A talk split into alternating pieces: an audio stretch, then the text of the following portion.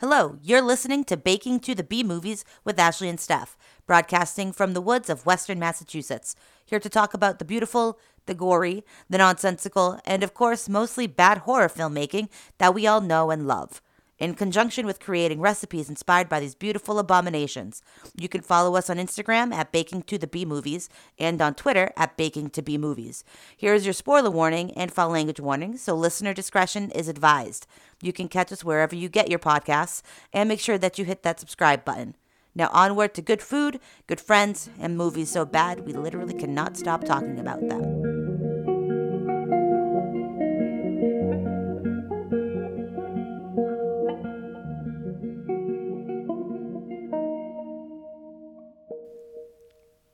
And welcome back to Baking to the B-Movies. My name is Ashley. My name is Steph. Thank you guys so much for joining us today. Steph, I'm excited. Are you? I'm too. Really excited. I love 95% of this movie that we're about to talk about. 95%, the last 5% is... I'd give it about 95. It's probably accurate. The last 5%'s garbage, but we will get into that. Yes. But we have to do our usual intro like we always do. Thank you all so much for tuning back in today. Always great to have you. You can subscribe and like us wherever you get your podcasts. We are available all over, everywhere and anywhere. And you can follow us on Instagram at Baking to the B-Movies and Twitter at Baking to B-Movies. Steph, it's fall. I know, it's so lovely. I know. It's like finally, I think like our last episode we were talking about like how excited we were that fall was essentially like here. It was like right around the corner. It was still pretty hot. I was going to say it was like 90 degrees while we were recording. Yeah. But like we had like, you know, it's been like a couple of like nice cooler days. The leaves are starting to change color. We went to a fall fair this morning. We did. It was super fun. Yeah, we got apple cider. Sure did. Your husband bought gigantic lampposts from a historical society. Yes. Yeah. And I got he did. I got those haunted pictures. Those old... So you think the pictures themselves are haunted? I'm pretty sure there's a spirit in at least one of those. In the picture. So it could possibly come out of the picture. Yeah, I'm going to give it to my mom and see what happens. I have a Ouija board. I have one in my trunk. Fantastic. We should probably we should put the pictures... do something before you leave today. All right. Let's see if we can communicate with the people in the picture. Done. So I'm painting a really great picture in this podcast. So we went to this fall fair. There's a historical society. They were having like a yard sale / thing. Like, please get rid of our, like, take our garbage. Take our junk. And they had like all these really old photographs from like the 1800s. Old photographs. Like, I want to say it was probably earlier than the 1800s. I think you think so? The town was founded somewhere in the 1700s or something. Yeah. So I mean, they're old timey pictures, and they're real. They're not like replicas. They're not originals. They're original pictures, and one of them is of this like really old house with like, it's hard to tell who's on the porch because it's kind of blurry and grainy because it's old, but there's people on the porch. But the other one is of a family, and you can tell it was obviously, it's like back when pictures took like 17 minutes to take, because they all look completely disinterested. They're looking away, they're looking at each other, no one's actually looking at the camera. But it's creepy, and it is creepy. It's haunted. It's definitely haunted. Like I touched it, and I like, I'm not one of those, I'm not like a medium or anything, but when I touched it, I was like, there is like a spirit in this photo. Did you get like chills up your spine? Did you get goosebumps? Did your hair stand on end? I was like, wow, look how miserable these people look. But then I felt like a spiritual, I felt like something from the other side calling out to me. So I got the picture. I'm going to give it to my mom. She's going to love it. It's going to be her. It's going to be her problem. Whatever's haunting that thing is going to be her problem in about a day. So we'll see. Before we get into, I mean, it kind of ties into today's movie. It does. Today's movie is about hauntings, ghosts, and haunted things, ghostly presences.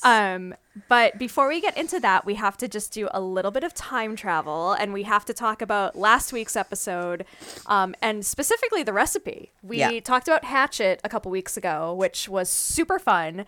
And your recipe, you made jambalaya because the movie is based in New Orleans. Yep. And you made the most amazing, spicy, filling jambalaya ever. It was very good. It was delicious. Not to pat my own back, but... It's not the first time I made it. That's probably why. It's like all the kinks were knocked out of it. So, I'm like, I can totally do this. This is super easy. The recipe is up on our Instagram. Again, we're at Baking to the B Movies. If you guys want to try it out, tag us in your attempts. Let us know how it came out for you. We'd love to hear about it. Absolutely. So yes, it was very, very good. We have a really cool recipe planned for today that kind of ties into this movie and specifically when this movie takes place. Yes. But we will get into that momentarily. Before we do that, obviously, we have to actually get into the movie itself. So, Steph, would you like to tell our fantastic audience what we're talking about today? Yes, for all of those who love ghosts and ghoulies out there and the sequels, we're going to be doing a Paranormal Activity 3 today. I'm so excited. This is a 2011 film. Yeah. Hour and a half. Perfect time for a movie like this. And what I love about this movie is that I think, I forget how many are in this franchise. I think they're up to like 5 or 6 at this point. Yeah, I think so. But we have watched most of them together. Yes. The very first Paranormal Activity I saw in theaters because it was like, it was similar to the Blair Witch where everyone was like, this is the scariest movie ever made. This was way scary. And I really wanted to see it. And I went with a friend of mine who I didn't realize, like he was a trooper. I don't think he wanted to disappoint me. So he was like, yes, I'll go. And what he had failed to tell me was that he gets motion sickness like super easy. Yeah, so for most of the movie, he had his head down. Like the point of view. He was super nauseous for most of the movie. I really enjoyed the first one. You and I went with a couple of our friends to see the second one. Loved it. Yep, really loved it. And this one we watched at your old apartment with a group of our friends. Yeah. And it was pretty spooky. And then, of course, the one that immediately followed this, I think we saw this in theaters, and that was when we were like, yeah. Enough is enough. We're done. We're done here. The story has completely unraveled. Yeah. But yeah, this is obviously it's the third one in the Paranormal Activity franchise. It's a prequel to the first two. Yes. It takes place like 18 years before the first one. Yeah, this is like a 1980s. Numerically, it's the first movie in the franchise. Yeah. If you're going to watch them in like chronological order, I think you would do this one, the first one, and then the second one. And I don't know about the rest of that crap. Yeah, so this is a prequel to the first two. We have a small cast. There's not a huge cast in this movie, which is also great. It's just kind of down to like, 4 or 5 people, which makes it super easy to keep track of like what's going on. It's not like an ensemble cast where you're like, I don't like, where did this person come from? We have Katie Featherston, who is Katie in the first and second ones. The adult Katie. And she's this is obviously because it's a prequel. So there's like a younger version of her. So even though Katie Featherston is in the movie for a little bit at the beginning, Chloe Csengery, I'm not quite sure how to say it. She plays young Katie. Super cute kid. Yep. We have Sprague Graydon, who plays the sister. Is it Christy. And Jessica Tyler Brown is the younger version of her in this movie.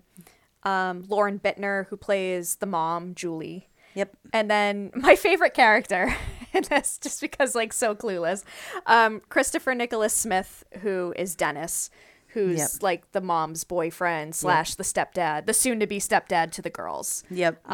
Who's like our main protagonist, I think, in the movie because he's ultimately the one that's like setting up the cameras and he's the driving force for the story. Him and his friend Randy. And I liked Randy. I felt bad. I thought. Well, we'll get into Randy, but I felt kind of bad that Randy was just kind of like in and out of this movie because he was great. So because this is a prequel, and what I always really liked about the Paranormal Activity movies, the first couple anyway, is that they recap what happened. Like not so much in the first one, obviously, because that's just like you just jump right into the story of like who's involved and what's going on. But like in the second one and this one, they do like a little bit of a recap of what has happened in the previous films. Right. It's not they have the dates and stuff. Yeah, it's the dates are very important. Exactly. So it's got the dates. So they do like a like in this one, it's like the events leading up to the the second movie, how like they're Christy's having a baby and and Katie comes by to drop off like a box of videotapes that the grandmother has left for her. She has nowhere to put them, so she puts them in their basement, in her sister's basement. which was not included in the second movie, obviously. So they like they do like a tie-in to the first couple movies, but they also add some like additional scenes that kind of builds like the arc between them, so you kind of figure out what's going on. So in this one, it's you know, leading up to Christy, she's pregnant with her son that she ultimately has in the second movie, in Paranormal Activity 2. Her and her husband are painting the nursery, and Katie comes by with this box of VHS tapes that their deceased grandmother had left her in her will or something like that. And Katie, again, she has no room to put them anywhere, so she puts them in Christy's basement. And in Paranormal Activity 2, the movie starts with Christie's house being broken into. Like, they're filming the damage because the house has just been completely destroyed. Yeah, it's been tore up. Yeah, and they can't figure out if anything has actually been stolen until they go into the basement and that box of videotapes is gone. Yeah. That's the only thing that has been taken. Mm-hmm. And that leads into this movie. Yep. Which takes place in the 80s. Yep, 1988 to be specific. I was 2. I was 2 in 88. I was 5. Oh, man. I don't remember having any ghosts following me around when I was 2, but happens fairly often in this movie. I mean, I don't remember when I was 5. I feel like I probably had ghosts following me around because that's literally the age kids do that shit with. Well, oh, yeah, we're getting into that. So this movie is about Katie and Christy, the sisters from the first two, when they're younger. Their mom, Julie, and Julie's live-in boyfriend, Dennis. Yep. And it starts with Christy's birthday. And Dennis is like a wedding videographer, whatever it's called. Where he's, you know, and that was big in the 80s, I guess. Like, I mean, it's big now, but like back then you had like all the equipment. Well, what killed me about this one is that they're always filming something, right? But it's the 80s, so they don't have those compact cameras that they have now.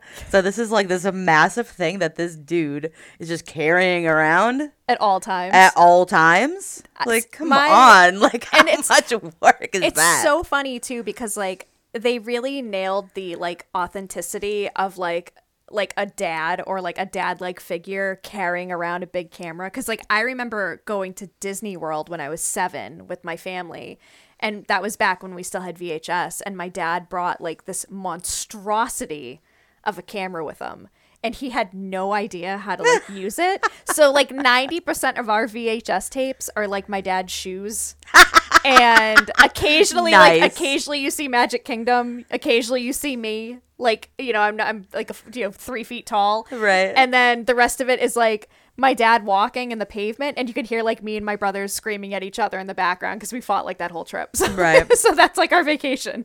Nice. Classic family vacation right there. And they get it down in this movie. Dennis is, like, he's just, like, filming with this big, clunky camera. He's in and, you know, annoying everyone around him. Yep. But he picks up on the fact that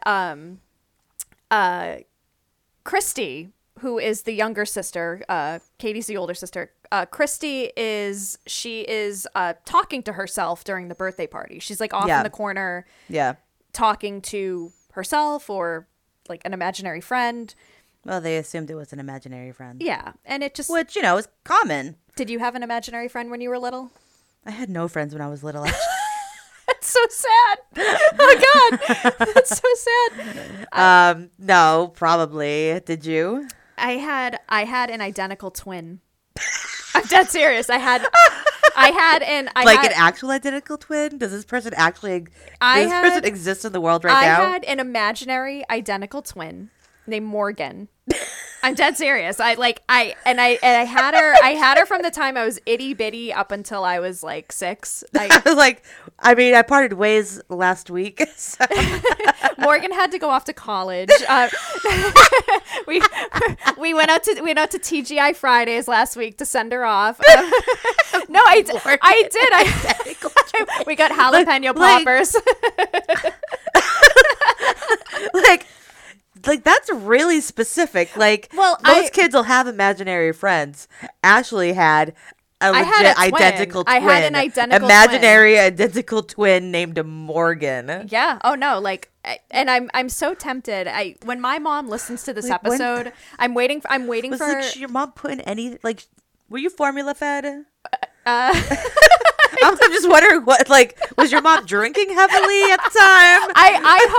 I hope that when my mom like my ultimate like vindication would be if my mom listened to this episode and like heard this and then called me and was like, oh my god, like there was a twin but it like died or something. Like you if I actually had a twin or something, like that would just blow my mind. I'm waiting for that.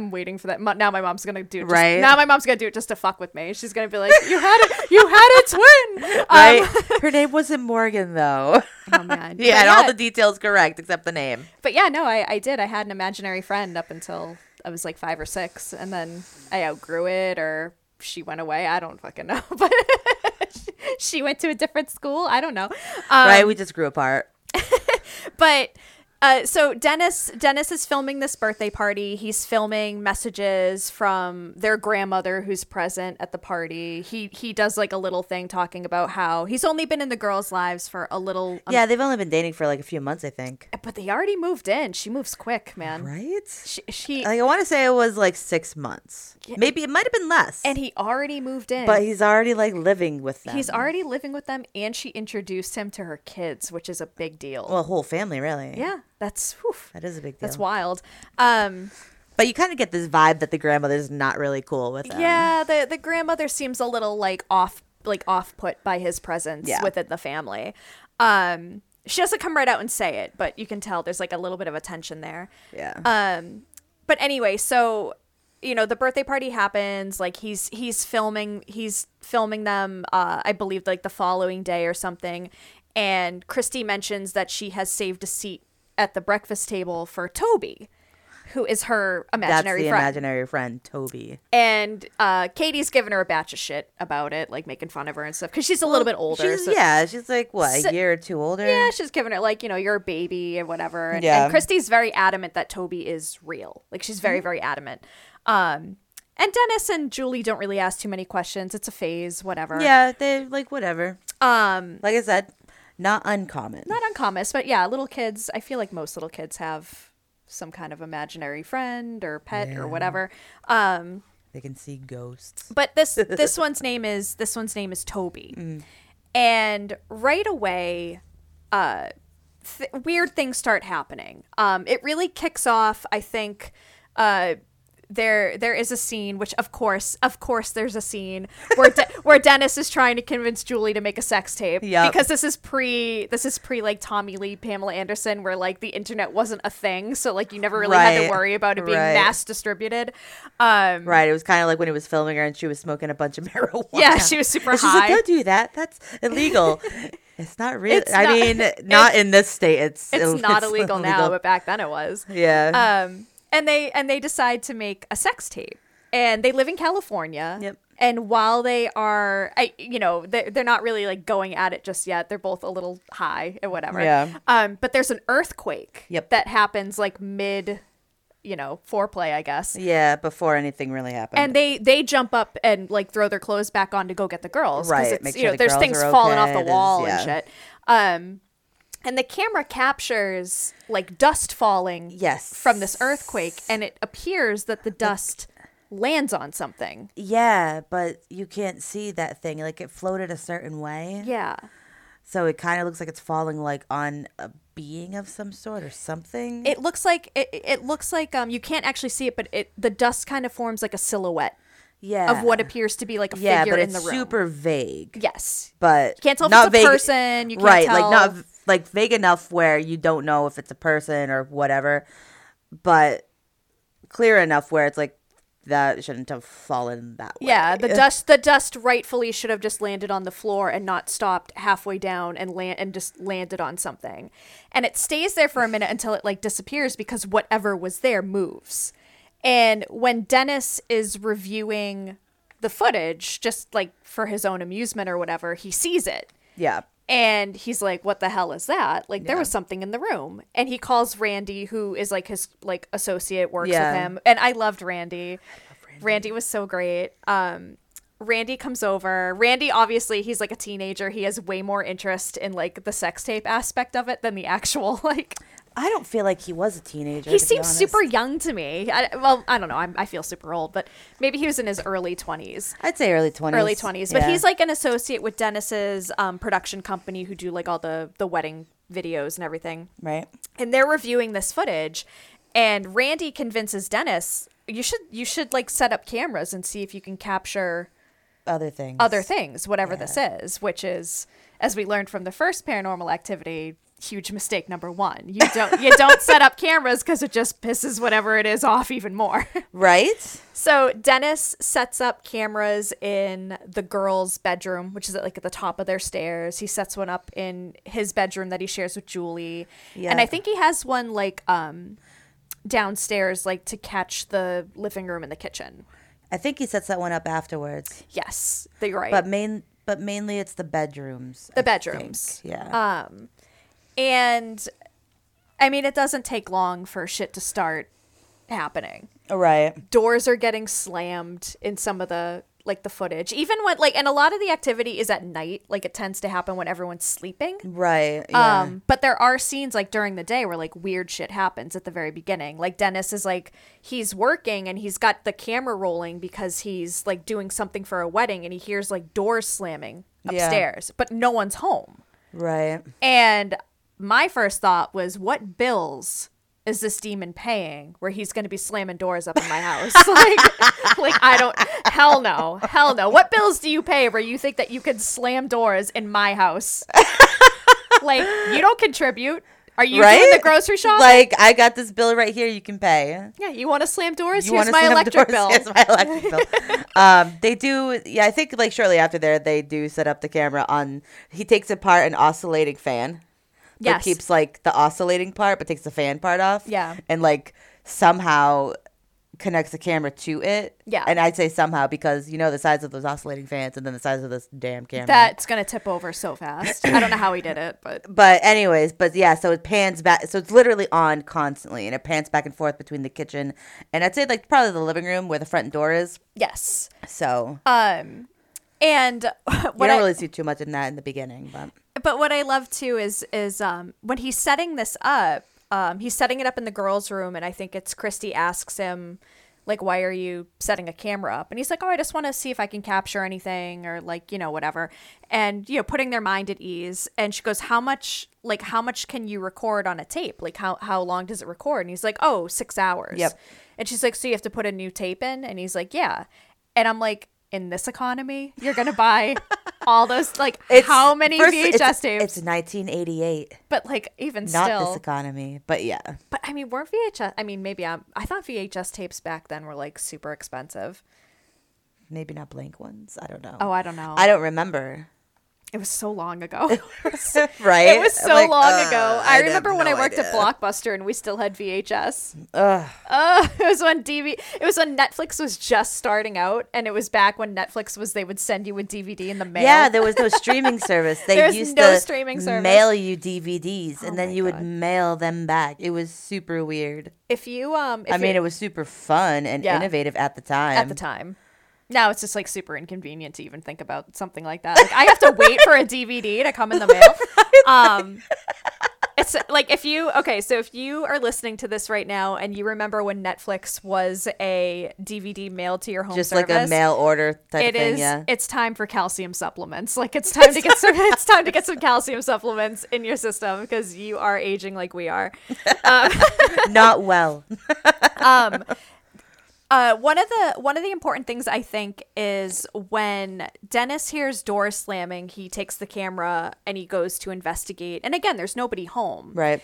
And he's in the girls' room and he's like recording like just some of their stuff, like their toys and stuff. Like a Teddy Ruxpin had fallen off a shelf. Oh man, I love Teddy Ruxpin. I was gonna ask, did you have a Teddy Ruxpin? I had a Teddy Ruxpin. Yeah, I loved me and my brothers did when we were back in the 80s, and like those were like. So creepy. And I don't know if like that's how they just put it in there or why they put it in there, just to, you know, make it unsettling, especially when like you have your Teddy Ruxpin and the batteries are dying. And it's like, whoa. Yeah, like, whoa. It's like Five Nights at Freddy's, like that weird animatronic. Oh, man. The Teddy Ruxpin falls over and he's like, you know, he's filming himself putting it back on the shelf. But in the girls' room, there is a small, it's like a little closet. But it's like a closet / like crawl space. It's like a little teeny tiny. I don't know really what it is. It's not necessarily. It's like a hole. It's just like a hole in the wall. Yeah, I mean, it's a closet, but I mean, it looks like it's just for like toys or something. Like storage, yeah. And like the girls play in there. Yeah. And apparently, from my understanding, that's where Toby lives. Yes. Because like while he's putting the Teddy Ruxpin away, you hear the door open. Mm. And he turns around, it's like the little closet door, and he goes, and there's nothing in there. It's just toys everywhere and like nothing super crazy. Yep. But that becomes like a really important factor in the movie, is this little teeny tiny closet. Yep. And you know, it's not on the camera. It's like to the left of the camera. Yeah, so like when you can't actually see this closet in the cameras, but you can see Christy talk to like the corner. Yes. Like she's in frame. Yes. Talking to the left side, I guess. Well, that's like one of the first nights. So, like, I mean, in every Paranormal Activity movie, like the first couple nights are always like relatively uneventful. Like a light will turn on, or slow burn. Like a door will move a little bit. It's never anything like all of a sudden like boom, oh shit, demon. You have the build up. You have the build up, and this one, surprisingly, like I think it's like the second or third night. Christy gets up in the middle of the night and she goes over to where that little thing is, and she's having like a full-blown conversation. Talking. Yeah, she's talking to Toby. Mm-hmm. And Dennis and the mom ask her about it the next day, and she seems very hesitant to give a lot of information. Like Toby has apparently insinuated that like she'll be in trouble if she tells his secrets or whatever. So she's very like secretive about him. She's like, I can't talk about him. He gets mad. Yep. Which is... Man, I don't have kids. There's a reason I don't have kids. This being like one of the main ones, because if my kid was all of a sudden like, there's a thing in this house that told me like it's going to be mad at me if I tell its secrets, I'm like, well, you're getting dumped off at a fire station. Like, I'm not like, enjoy your new life with your new family. I'm not putting up with this shit. Like a fire station. Yeah, just leave him at a fire station. Okay. So, you know, it's not against the, well, I think it is after a certain point you can't just leave your kid at a fire station. But I would do it. If they started doing that shit, no way. There's like, you know, and you know, there's like another night where Christy, this was funny, like it's like the third or fourth night, and it's like the footage of Julie and Dennis, they're sleeping, and a light turns on in the hallway, and then you see like Christy run by, and then she like runs by again by the door because it's open a little bit, and then the camera downstairs on the oscillating fan catches her like jumping up on the table, like Toby's like picking her up and like putting her on the table. Like, so twisted. And he's watching it, and I just like, at no point does he say like, hey Julie, come look at what your daughter's doing in the middle of the night. Like, Julie, you need to have a conversation with your daughter. She was already like checked out of the whole camera thing anyway. Yeah, she wanted no part of that. Yeah, I mean, she let him do it, but then it just got too much. Yeah. So, and like, and Christy, as cute as she is, I think what makes it so effective is she's such like a cute little kid that like every time she says something that's like slightly alarming, it's like, oh, like the scene where the mom, like she's painting in the room, and the mom, and again, it's like a slow burn. So like things are happening during the day, but mostly at night. Like mostly come out at night. Like the scene where the mom sits next to her while she's painting, and she's asking questions about Toby. And Christy, again, doesn't really want to answer. And she's like, well, just ask him yourself. He's standing right next to you. And the mom's like looking. Right? I'd be like, just like,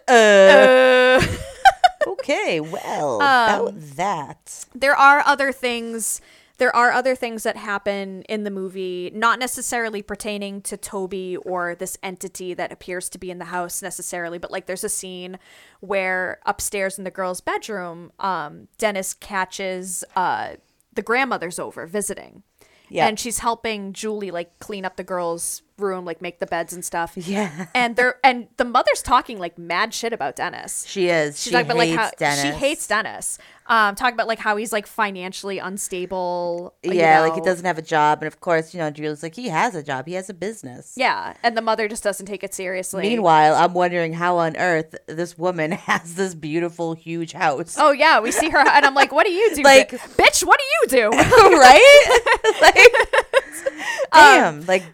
But she does also mention to Julie, she's, you know, kind of like, is this the man that you want to like spend your life with and start a family with? And Julie's like, I'm not having any more kids. I'm done having kids. And the grandmother's like, well, you always wanted a boy. Mm. And she's like, no, I got my girls. Like, I'm good. And the grandmother seems like pissed. Yeah. And I'm like, oh, she man. Really is trying to push on having a boy. She seems pissed. So like little things like that happen on camera that kind of tie into the whole general story, really. Yes. Like every part of it pertains to the story. As Dennis is filming all of this, the encounters, I think, become a little bit more frequent. There is like one final encounter that I was really excited to get to because this was the scene when we watched it at your apartment for the first time. Oh, yeah. So the ghost seems to have a sense of humor. Sure does. For a night. So one night, Julie and Dennis decide to have like a date night or something. So they have the babysitter come over. I loved the babysitter. The babysitter was so great. Only because like she was such a good babysitter. Yeah. Like she was super funny. Yeah, she's like super sweet, loves the kids. Yeah. I will say, as far as this movie taking place in the 80s, you wouldn't necessarily know, and obviously they tell you, but unless... aside from the clothes that she's wearing. Right. So the house they live in is super modern. Yes. Like Julie and Dennis and even the kids aren't dressed like ridiculous, like an 80s garb, if you will. Yeah. Which is actually one thing I like. They don't beat you over the face like, by the way, like, yeah. This is Riot Murphy. Yeah. like by the God. Way. Let me just tell you how 80s this is. We get it. Yeah, we get it. We know. Can you imagine if Ryan Murphy made this movie and it'd be like, oh, the ghost appears to like playing Pac-Man. It'd be like Depeche Mode would be in every other scene. Flock of seagulls. Like yeah, like they have. You have like we know, we get it. No offense against Ryan Murphy, I love his stuff, but anyways, we'll cross that bridge someday, right? Like they don't beat you over the head that it's the 80s. So anyways, 300 characters, loosely wrapped up storylines because you have too many people to like to flesh out over the span of 10 episodes. Yeah. So anyways, back to the babysitter. Her name's Lisa. Yes, I love Lisa. And yeah, she's a sweetheart, and she puts the girls to bed. And she's just sitting at the kitchen table doing homework or something. I'm sorry to cut you off. It is worth mentioning. They do explain to her, like, because she's like, why are there cameras? Like, oh, she does ask about the cameras. Yeah. So, you know, like when she's putting the girls to bed, they're like, can you tell us a ghost story? And she was like, yeah. And the next shot is she comes around the court. She's got a sheet over her. And she's like, woo, Dennis, I'm a ghost. And she's talking, which is super funny. Like, super funny. And the girls are like loving it. Yeah. Which, like, she is a really good babysitter, but she's like, woo. And she puts them to bed and, like, you know, and goes downstairs to study or whatever. Yeah. Like, I assume she was doing like homework or something. Yeah. You know, not eating all the snacks in the kitchen. So just totally something I have done. I was gonna say, have you ever babysat? I used to the kids that I babysat when I was in my teens are now in college. Like, gross. I know, it's nuts. But I would legit babysit and then like raid the shit out of the fridge. I'd be like, what? Oh, they got right. I babysat like once, maybe twice, and I was like, you know, 13 or something, and at that point, I hated kids then. I was just like, I will never do that again. I'm sorry. That's not worth my time. I absolutely hate kids. My friend's 13-year-old hate kids. my friend's kids out in, well, they were formerly in Nevada. Now they're in Maryland. But like one of the most recent times I was down in Maryland to watch them for a few days, like they would go down for their nap. And I'd be like, you know, oh, like, look at these, like, super healthy, you know, like, cheese puffs that are made for toddlers. Guess I'll eat those. Like, I just would eat anything and everything. It's all good for you, Ashley. Oh, man. Kids got the best snacks now. You got to eat. They do. So anyway. She's downstairs studying. And, you know, the camera's just going back and forth. And I'll tell you right now, the first time I saw this movie, that camera on the oscillating camera freaked me out because the suspense. Yeah. Every time it went back and forth, it's like you're like staring at the screen wide eye, like waiting for something to happen, like something's going to jump out and this and that. Like it's just, it was so crazy. Well, that was, and I apologize, but that was something that happened earlier in the movie. Like one of the earlier nights is Julie gets down. And this is right after Dennis sets up the oscillating camera, which I was like, okay, this is already so much scarier with like the slow motion back and forth, because every time it goes, you're like, what's going to happen? Yeah. But like, there's a scene where like Julie can't sleep and she goes down in the kitchen to get something to eat. And she's, you know, it pans to her in the kitchen and it pans to the front door. Like you could see the front door and there's that like light over the and it's swaying a little bit. Yeah. And it pans back to her and she's eating and it pans and the light is on all of a sudden. It was like off when she and it's getting brighter as the camera like pans back to the kitchen. And at this point she's like putting something in the garbage disposal, which I'm always like, oh no. Yeah. Oh no, no. And as it starts to like go back, like something pops, like a fuse gets blown or whatever, and it cuts back and that light has exploded. Yep. And that was super scary because it was just that slow motion. So yeah, and like it pops off camera. Yeah. So you don't even know what happened. Assume it was there, but you don't know what happened. Yeah.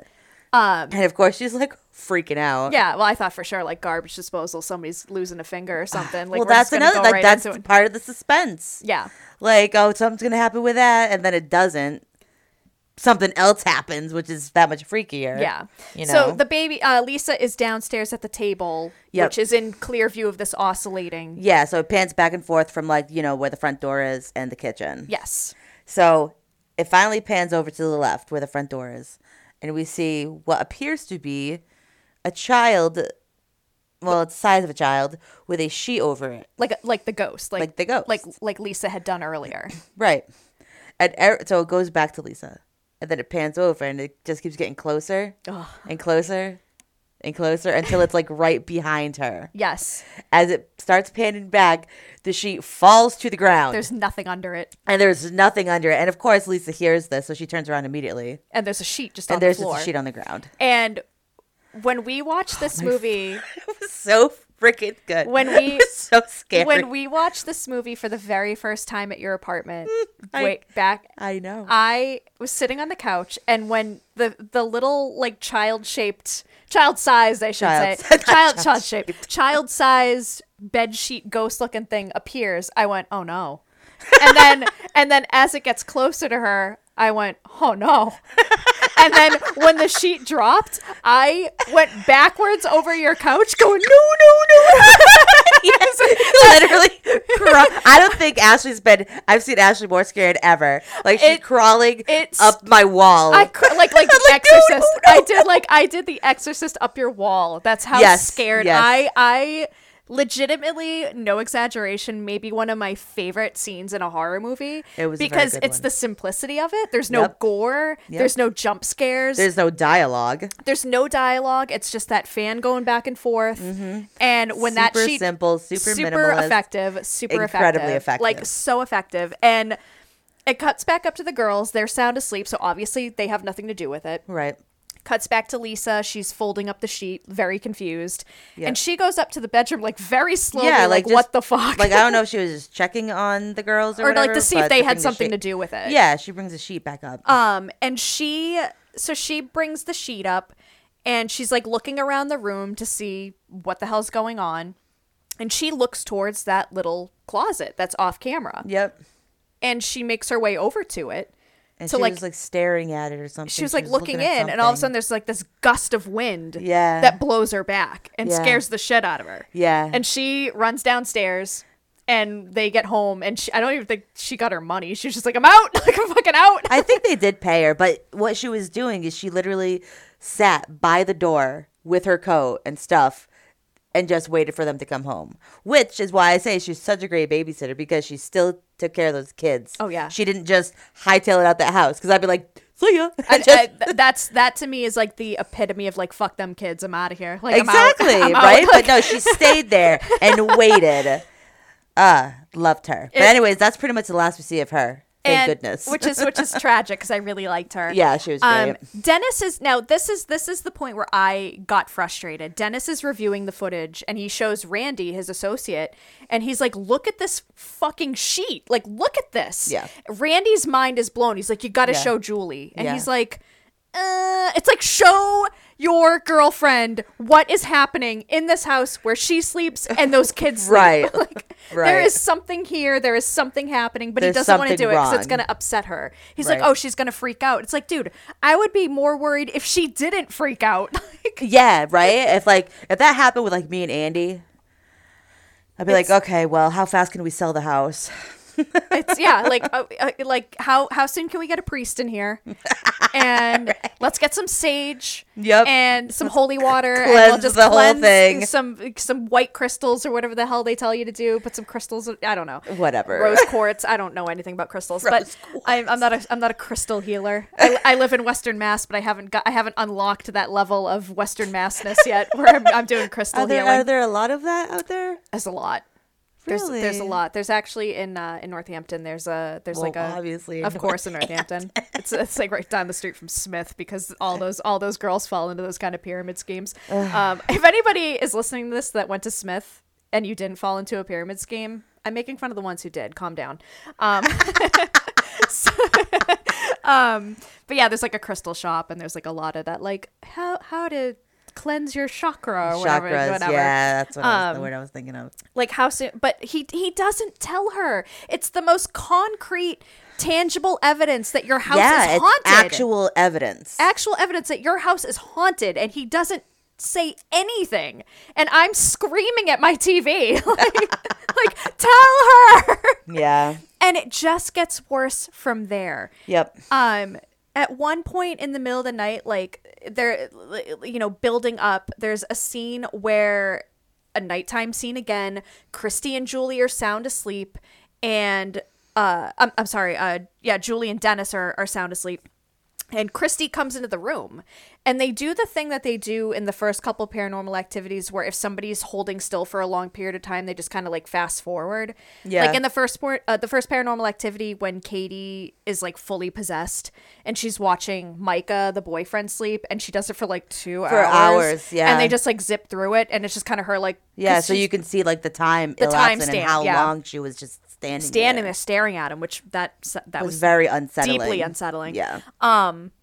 But this, it's the little girl, it's Christy, and she's kind of swaying because they're fast forwarding, and she's just staring at them.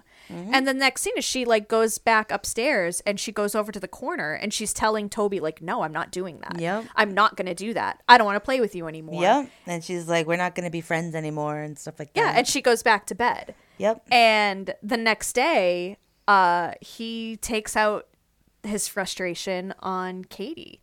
There's that scene where I think Dennis, I forget what it was that happened where he finally is telling, he finds he goes into the little closet where Toby lives or right. He sees a symbol. There's a symbol on the wall. Colored on the wall with crayon. Yeah. And it's clearly not the work of a child's imagination. It's a weird symbol on the wall. And he's doing some research. And he goes to the local library, goes into the occult section, gets a couple books on demonology out. Yeah, as one does. As one would.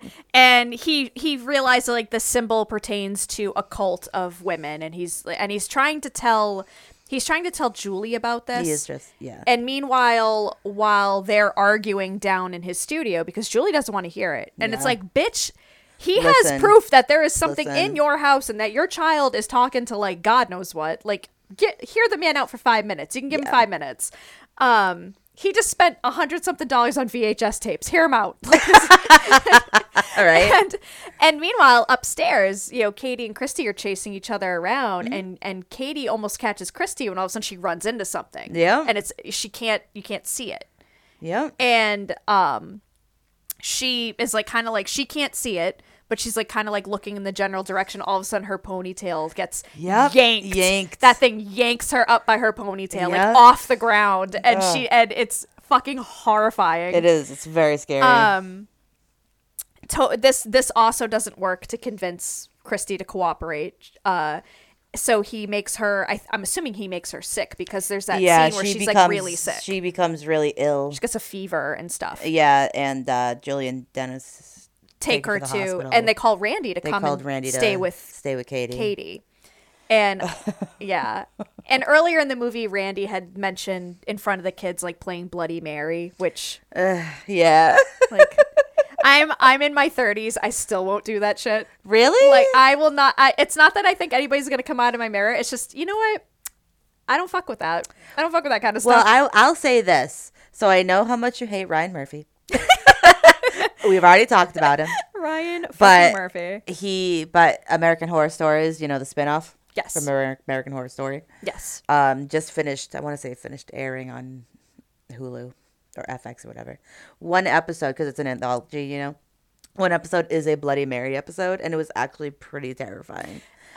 The way it was done, though, it reminded me a lot of Are You Afraid of the Dark?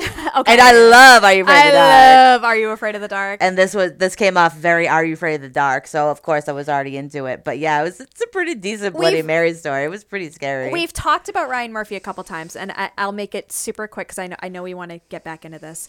My problem with Ryan Murphy, and specifically, like, Ryan Murphy has made a couple of really, really good shows.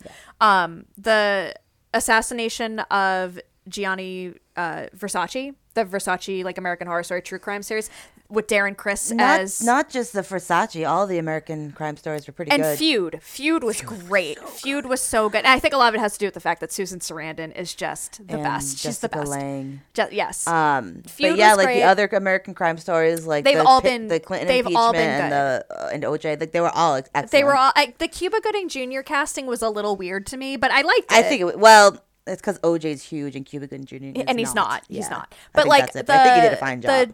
The Gianni Versace it won an Emmy. That's how fucking good it was. Yeah. Like, it was good enough to win an Emmy. But my problem with American Horror Story is every single season starts off really strong. It has, like, a lot of promise. Yeah. And those first, like, 2 or 3 episodes are really great because they're, like, twisted and, like, scary. First, up to 4 episodes are usually pretty good. But then it flies off the rails. Well, it goes on. And I think my problem is that he brings in, it's like, I understand, like, you have, like, a core group of people that you like to work with. Right. We don't have to have them associated with every season of American Horror Story. Like, you know, I understand, like, you like working with Sarah Paulson. I mean, you like working with Evan Peters. It's growing, so there's more. So, but it's like he brings everybody in, and then just, you know, it's like rolls. Well, it's like you have you only have 12 episodes to, like, do the season, and by episode 5 we have 30 new characters being introduced, and you're trying to tie all this up, and it's terrible. It always, like, gets sloppily thrown together, much like the end of this movie, which we're gonna get into. See, I can tie it in. I can tie my rage into the review. So anyway, back to this movie. But that's my issue with Ryan Murphy. That's you gonna get on your soapbox. Where is it? Let me prop up my soapbox. If Ryan, I mean, say what you want. This isn't a podcast about Ashley's opinions about Ryan Murphy. I'm gonna call it baking to the poorly done American Horror Story franchise. They're not all poorly done. I am excited. Was he responsible for Ratchet? Mm-hmm. That's terrible. You didn't like Ratchet? The first couple episodes were great. Was super into it, and then of course it did get kind of weird. It gets so bad by the end of it. I was like, I just wasted like 7 hours of my life on this. Dahmer, however, wicked excited looks for like it. I'm really excited for Dahmer. Evan Peters, I am not entirely convinced that Evan Peters has not actually murdered a person in his lifetime. He's so good. He's so good at playing like a creepy. I mean, like, he's just a solid actor. Like, he's very good at playing that specific role. You know, but let's not forget Mr. March. You know what? Oh man. Oh, I want an American Horror Story spinoff just about that character. Right. I love the cartoony villain voice. It was so great. Oh my god. Anyways, okay, we're getting off the rails here. So sorry. Bring it back in. Okay. So So just to quickly recap, Toby's pissed because Christy won't do whatever it is he's telling her to do. Yes. So now Christy is ill. Take her to the we're back where we were. They take her to the hospital. Randy comes over to watch Katie and Randy. Randy takes the camera. Yeah. off of, like, from the bedroom. Yes. And they go to play Bloody Mary just to record it. Yeah. So they go into the bathroom and they do it. And Randy is, like, nervous. You can tell he doesn't really want to do this. Well, he's the one that's been seeing all of the footage, too. Yeah, like, he knows there's something weird going on. He doesn't want to do this shit in the house. No. And so he's in the bathroom with Katie. Katie, who's gotten her hair yanked up, but that's not going to stop her. Right. And they turn off the lights. They do Bloody Mary, and they turn off the lights. The only thing you can see in the camera is like the little red dot because he's got the big recording camera. Light. Yeah. And you can't see anything else. It's just the two of them. Yep. But he gets attacked. Like you see something run across like the doorway's like open like a crack or something. Yeah, and you see like a black like blur just like run through, and furniture starts getting thrown around, and he gets clawed, like he gets whatever clawed right. He gets like, clawed on his torso, like right across his abdomen. He gets like a deep claw right up his abdomen. Yeah, and he's another one who's like trying to keep Katie calm, even though he's scared shitless. He's like, hey, we're okay. It's okay. You're fine. Like, we're fine. You're fine. I'm fine. Meanwhile, he got tore up by his abdomen. He's gotten torn up by this thing. He's bleeding. He opens the door. There's chairs flying over, and so when they come home, when Dennis and Julie come home, you know, he's getting his shit. He's out. Randy's out. And he's telling Dennis, like, you need to show her these tapes. You got to get the fuck out of here. I'm out. Like, this is not a friendly spirit. Whatever it is, like, it wants to hurt you. Like, I'm out. And he bails. And I was like, oh, Randy and Lisa, the two MVPs of this movie. Doesn't he tell them, he goes on about the women that they found it was like a witch's coven or something? Yes. So that's something that Randy and Dennis are kind of uncovering leading up to this attack. It's it's obviously like when they're working together, he's mentioning it. There's you know, Dennis has discovered that the symbol that he has seen like drawn with crayon in the girl's little closet playroom area is associated with like a coven of women who basically were like sacrificing their firstborn sons to they were like entity. Brainwash the women into having sons, which again blows my mind that was ever even a thing, because that's not really the woman that does that. Just saying. Just throwing that out there. Like, the woman doesn't determine the sex, and even if she did, it would be beyond her control. But that's just me. Yeah. But then they're forced to give up their sons, and then they forget everything afterwards. Yes. Or something. So it's and he says that to, and Julie's there too, and she's just like, whatever. Yeah, Julie is like totally like blinders on. Yeah. Despite the fact that like there's crazy shit happening in your house, and like your boyfriend has proof of it, and you just won't even like let him show you. If I was with somebody and like I was living with them and like whatever, like they're part of my family now, and like I was pissed at them if they were like, I need you to watch this, I'd be like, okay, because obviously it's important. But she doesn't even do that. Nope. So like that night, Dennis has apparently decided like, okay, no more like, you know, Julie has given him like the ultimatum, like cameras are you, like one of them's gonna go. But he still has the cameras running, but he is working in his little office area, like editing wedding footage.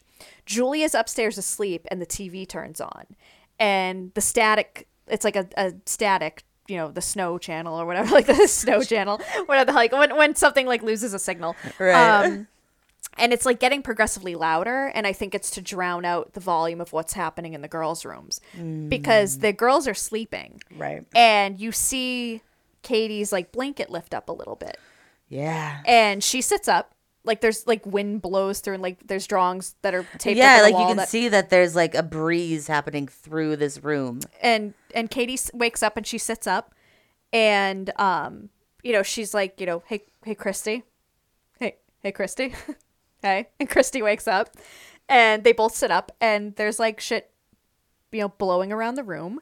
The blankets are moving. They have like a light bright that lights up, and it's the symbol from inside. It's the weird triangle symbol, the coven or the witch symbol there. Yeah, and that it glows up. It glows. Well, it doesn't blow up, but it glows, and it gets brighter and brighter. And at this point, Katie's and also like, light brights. I love my light bright. Katie goes to like get up and run to get either Dennis or Julie. Somebody, and her leg gets yanked. Yeah. Like that yanks her. Just yanks her towards the little closet. And at this point, Christy's like up and being like, ah, you know? Right. And Katie gets up. She runs over to the bed. She's hiding. The bed gets yanked. She gets yanked. Yeah. And Christy's so terrified at this point that she's finally like, okay, I'll do it. Like whatever this fucking thing wants her to do. She's like, I'll do it. Just gonna keep harming Katie. Yeah, just leave her alone. Like, I'll do it. What Toby asked.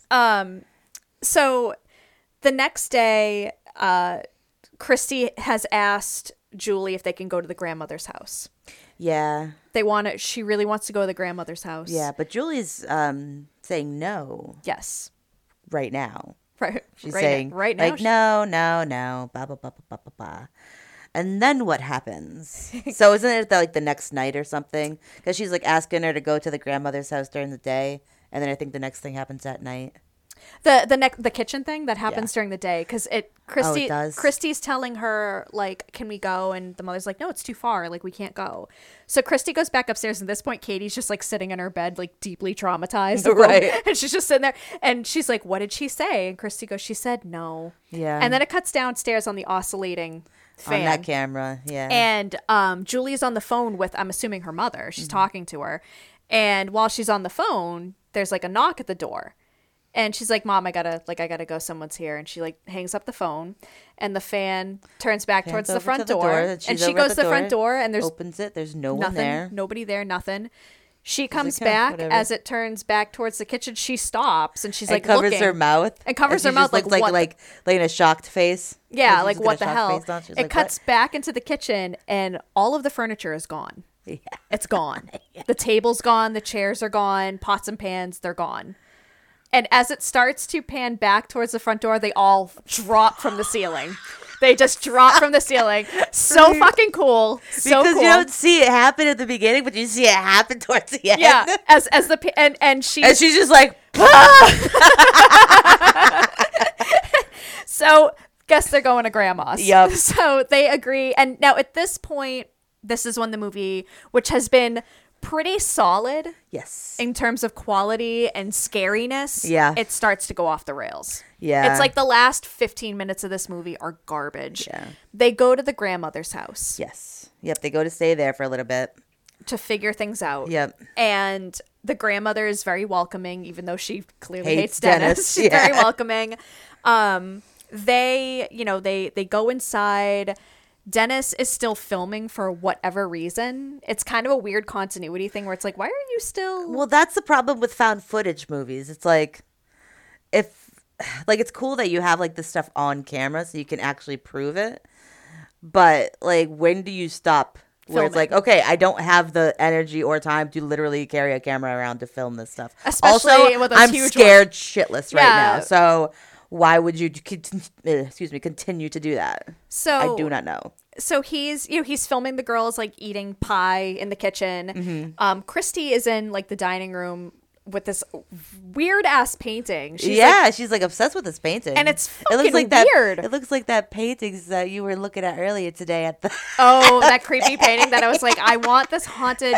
When Andy, who for those of you who listen regularly, Andy of course is Stef's husband, but he's also our audio engineer and like all that. He asked the woman working at the like historical society like how much they wanted for the painting because it was so creepy, and she's like, well, however much you think it's worth. And it's like, I feel like it might be worth $5, but I feel like it's going to murder me.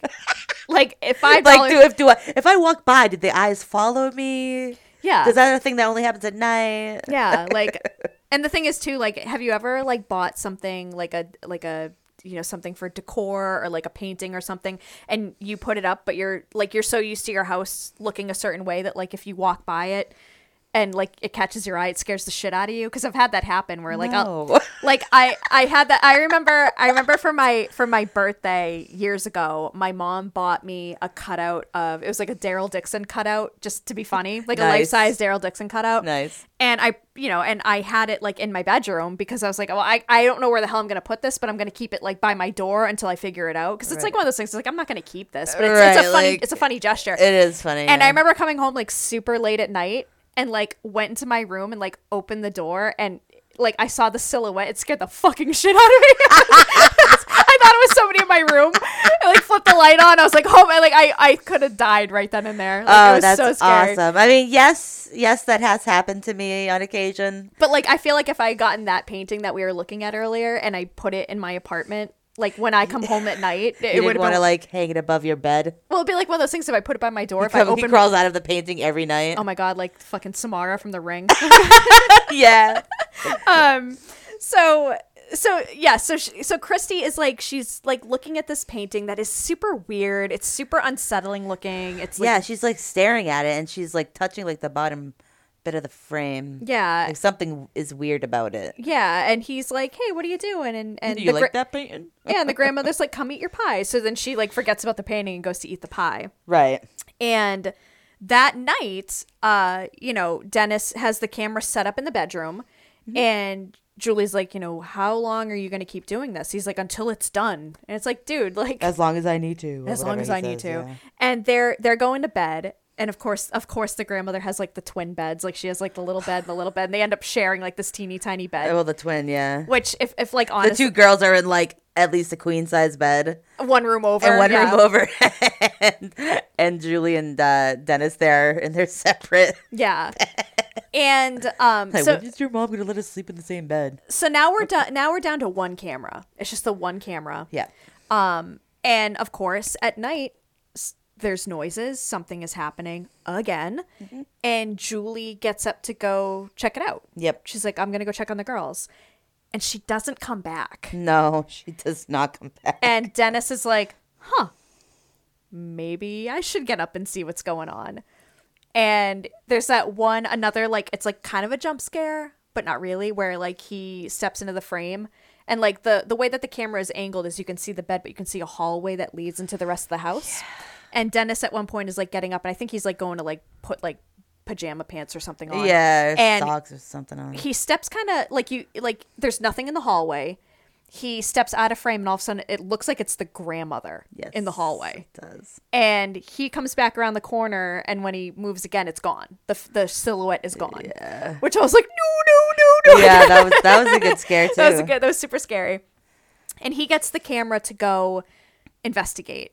And the house is huge, which to your point earlier, she's very critical of what he does for a living, which in the 80s, that was like a big deal. I mean, everybody needs like a wedding photographer or videographer. But like in the 80s, because there was so much equipment, it's like a good gig. It's a really good gig. Yes. It's like, bitch, what do you do to have a house this big? Yeah. I don't see you working. Like, what? Right. Where does your money come from? He's walking around the house. Witchery, apparently. He's walking around the house, and he goes back into the dining room where that painting was. And the painting has fallen. Yep. And on the wall is that weird same symbol. Yeah. And there's some more symbols like around the wall, which is like a little unnerving. Yeah, it was pretty spooky. And he is looking for Julie and the girls, who are also both gone. They're gone. MIA.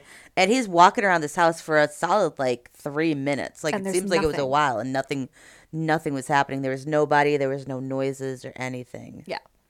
And then I think she has like it's like a garage or something. Like, you have to go outside to get to it, but she's like a walkway that you walk to. Yeah. Like a gable thingy.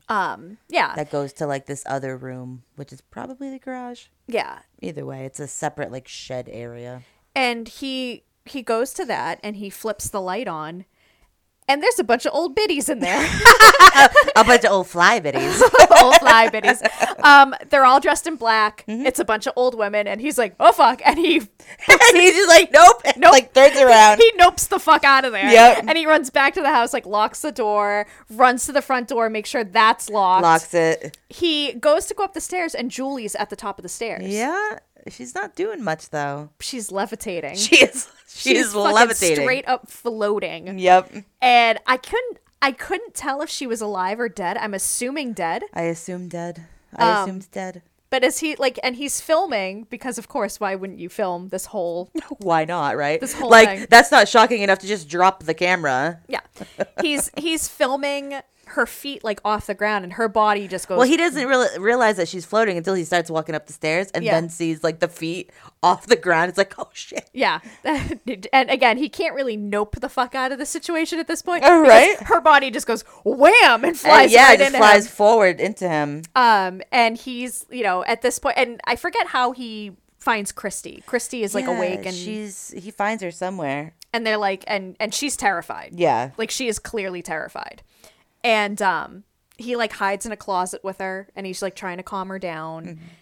And he's like, you know, we gotta go get your mom and your sister. Like we can't, like we gotta go, but like you stay with me. Yeah. And he goes out. She's like right behind him. The camera's like all over the goddamn place. So if you get motion sickness very easy, this is the part of the movie. For the most part, the camera transitions have been very smooth. Yeah, because he's not holding them the whole time. Right. They're stationary. This is the point in the movie where it's like on his shoulder from the perspective of like over his shoulder and he's running and turning. So if you get motion sickness, like just a heads up, this is where you're probably going to want to like put your head down for a little bit. Right. Because it's a lot. And I don't get motion sickness, but even I was like, oh, woof. Yeah. He, at one point while he's looking for... Now, Julie's just a crumpled heap at the bottom of the stairs. Yes. He's looking for Christy, and he runs by a window, and there's, like, the women that he had seen are having, like, a bonfire outside. Yep. Circling around this bonfire, chanting and whatnot, as a coven would. So this now ties into the whole cult thing that he had talked about earlier in the movie. Yeah. Obviously, like there's something going on with the grandmother and these women. They're part of this cult. They're looking for a boy, like a firstborn boy or whatever, for their whatever they're doing. He's like running around with Christy. He comes around the corner and Christy is just like the poor kid is just like totally traumatized. Yeah. But he sees Katie. Katie's at the bottom of the stairwell, not talking, not moving. She's looking at her mother's body, just like looking at it. Yeah. And he goes over to like get her. He tells Christy like stay put, and he goes over to get her. And Katie's not answering him. He's like, hey, like Katie, yo, Katie, you good? Yo, and nothing. And when he goes to like touch her, she turns around, and I don't know if like she's possessed or like what the deal was, but he goes flying back. Yeah, she like screams at him or something. Like she jerks around, and it's scary. And he just like kind of jumps back, and like and he falls down. He drops the camera, but the camera you can still like see. It stays like it's obviously lands on the ground, but the lens is still pointing at and that direction. Katie books it. Julie, again, crumpled heap at the bottom of the stairs. Katie's out of eyesight, and Dennis is now like crawling. He's been hurt. He's crawling. Hurt, yeah. And as he's crawling, the grandmother comes back into view. Yep. And maybe right up there with the neck snap in the second movie as like one of my favorite like oof. The neck snap when that one. The neck snap. When I saw Paranormal Activity, well when we saw it in theaters. And that neck snap scene. Do you remember the whole? Because we went on like opening night, and that whole crowd just went, "Oh!" Yeah, that was rough. It was gruesome. It was pretty gruesome. But anyways, yeah. So now he's crawling back, right? Yeah. And like the grandmother's right there with the two kids, and then we have another snap. Two snaps. So I mean, it almost seems like it was somebody pulling on his arms. And pulled him back and snapped his back or something. He like all of a sudden hit his back. He does like a full arch back from the floor. Yeah. And his spine snaps. Yeah. And he's dead. Like that just kills him instantly. The grandmother kind of holds out her hand and Katie comes back into view. Yeah. With Christy. She calls Christy too. She calls Christy. And Christy comes from like around Dennis because he told her to stay put. Yeah. And she comes around and the grandmother's like, come on, we have to get ready. And the final shot is Christy. Like they start walking away and Christy goes, come on, Toby. Yeah. And you hear like a growl, and I was like, "What?" I was like, "What the fuck is this?" I loved the first. How long is this movie? I wrote it down specifically. It's an hour and 34 minutes. I love the first hour and 28 minutes. The rest of it was so bad. I don't like. I mean, and I try to tie everything together when we do, but like. To my point about Ryan Murphy, like just Well, like he just the way he sloppily ties things together. It's like, oh, I have all these great ideas, but I don't know how to tie them together, so I'll just throw anything at the wall and see what sticks. That's what it felt like that last 15 minutes of this movie. It's like, oh, well, it wasn't scary enough to just have it be like a demon that follows these girls, has been following these girls since childhood, which to me is the scariest thing. Like, yeah. I don't need to know the specifics. I don't need to know the whys. I don't need to know why this thing is following these girls. The fact that it's doing it is fucking scary. That's terrifying. Yeah, we don't need to know the why. I don't need to know that this is part of like a cult or a coven or like it's so stupid. It's such a stupid, like, yeah, it's so dumb. Just so poorly thrown together.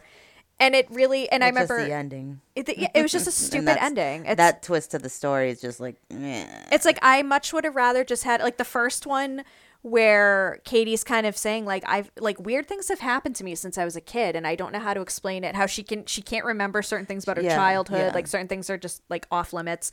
And it's like, okay, well, like this thing is like in your house and it's fucking your shit up and it just killed your boyfriend, like, oh shit. And then the second one where it's like, okay, so it wasn't just Katie, it was also the sister. Like this thing has this fascination with these two women or these two girls and it's like killing anything that stands in its way. That's scary. I like that. That's I don't need to know why. I don't need to know why it's following them. I just like the fact that it is. Yeah. But then the third one, it's like, oh shit, okay, so this has been going on since they were kids. Oh, it's tied into a cult. What? And then the fourth one, which was Katie makes an appearance in the fourth one. Yeah.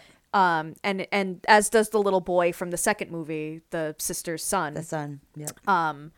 Hunter or whatever his name was. Yeah. Katie's like raising him as her own, but she's still possessed. Like she's still evil. Yes. So it's like, no, it's ruined. It's been ruined. Yeah. Like you need to know when to stop. Yeah. That's half the, trial and error, I guess, but you need to figure out when to stop. I would have been completely content with, like, the ending just being, like, Christy agreeing to do whatever it is that Toby asks and have it be, like, Christy kills him because Toby told her to. Like, that, I would have been fine with that because it's not, like, getting into this whole convoluted... Or Toby just kills him and then that's it. Or Toby just kills him and that's it. And, like, we call it a day. And then, like, Paranormal Activity 4. Cool. Like, who else is left in this family that we got to murder? Like, I'm all for it. Like, I love it. But, like, this... I hate when things... It reminds me of, like, the Stephen King movies where it's like, oh, it's an alternate dimension. It's always a fucking alternate dimension. I'm clapping my hands while I'm talking. I'm talking with my hands right now. It's not always an alternate dimension. It's an alternate dimension. We'll agree to disagree on that one. I know it's not every single Stephen King thing, but a good chunk of them, it's like, oh, it's from an alternate dimension. It's like, okay, what else? What else do you have for me in your bag of tricks, Stephen King? What else you got? So many things. I know. I love Stephen King. I just like, I'm still so angry about The Mist. I love The Mist. You do. That's like one of my favorite movies. I know you do. Well, like, remember we saw The Mist in theaters, and when it ended, I went, what? I think my mouth dropped, like literally through the floor. I would like. The ending where the dad had to kill him. And I'm like, just wait, everything's gonna be fine. And then that actually happened. I'm like, holy God. Yeah. No, you know what? Okay. I will say the ending to The Mist was actually like hilariously awful. Not like awful and like, oh wow, this is a really bad ending, but awful and like, wow, I can't believe like that. I can't believe what just happened. Yeah, no, that was like the best. But the fact that it was like, oh, they opened up a thing to an alternate dimension. I was like, well, they talked about that earlier in the movie, but do you remember when they did it? They're like, we were doing like the army guys were like, we were doing experiments and we opened a door to like another dimension, and I leaned in and I nudged you and you leaned in and I went, I fucking knew it, because it happens all the time. But so like this is just kind of, like the way this ended kind of gave me that similar like what is this weird tie-in to a cult? Like, why? I don't know. The unknown is what makes it so scary. Yes, I do agree there. Like the unknown is just like how are you gonna take me? How are you gonna take me on a ride that involves a bedsheet dropping down behind a girl and scaring the ever-loving shit out of me? One of the most scariest things I've ever seen in my life, and then go to it's a coven. Like, what? No. The only other scary thing is when Christy was describing what Toby looked like, and he's like, is he tall? Is he short? She's like, he's really tall. I'm like, okay, well, like, any like entity that's like super tall, like the Babadook is like, dude, like, I'm sorry, like if you have like, oh, it's, you know, he looks like he looks like Slenderman, the Babadook, anything like that. Those nope. are super creepy. Yeah. Anything like super, like that scene in It Follows when the really tall guy comes through. Oh yeah. My god, I had to like step away. I was like, no, like super yeah, super that tall. That was a fun movie. So tall. Oh man, I want to watch It Follows now. Okay. So that that was Paranormal Activity 3. Mm-hmm. Really fun. Otherwise, for a body count, I only had 2. Yeah, I had Julie and Dennis. Julie and Dennis.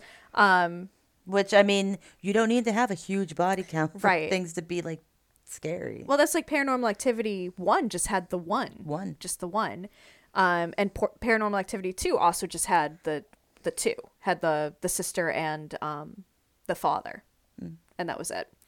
But yeah, just 2, short and sweet kill list. Yep, super effective. For a star rating, what are we thinking? Well, I liked it was genuinely scary without being gory. Yes, the acting was good. Yeah, I'd have to give it like a 3.5, I think. Yeah. Like it was, and it wasn't like what I mentioned before, like it wasn't obviously 80s. I absolutely hate that crap. Yeah. You know, like, oh, this takes place in the 80s, but we have to pound it into your skull. Yeah. Like, we know. We get it. Look at my members only jacket. Exactly. Honey, where's my members only jacket? I don't know. Maybe next to my aerobics sweats. Exactly. Like, you know, it's nothing... Not anything over the top 80s. Like when the babysitter came over, they're like, we got to go check out this Poison concert. We'll be back later. Don't knock Poison. Anyways. But yeah, so, I mean, the acting was good. The writing itself was good up until the very last 5 minutes. Yeah, I'd say at least a 3.5. I'd like to give it more than that, but I don't feel like I should. I'm going to give it 4. Yeah. I'm going to give it 4. Mainly, I mean, I love this franchise up until this point. Everything, I haven't seen anything. I haven't seen anything after 4. 4 was when I officially was like wiping my hands of this. Like, this is just bad. Like this. Okay, so this is like, it's going to be like Saw. Like, we're going to have a new Paranormal Activity movie every Halloween now. Like, come on. But I really love the first one. I really love the second one. But I really, really, really love this one. I love this movie up until the ending.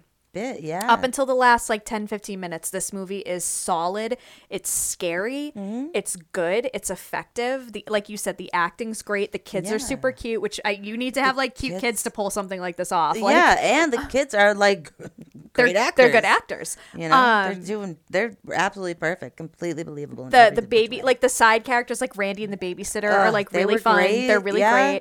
And the oscillating fan I thought was such a great addition, like a great addition to like making it. I thought that was super effective. It genuinely, that scene with the babysitter.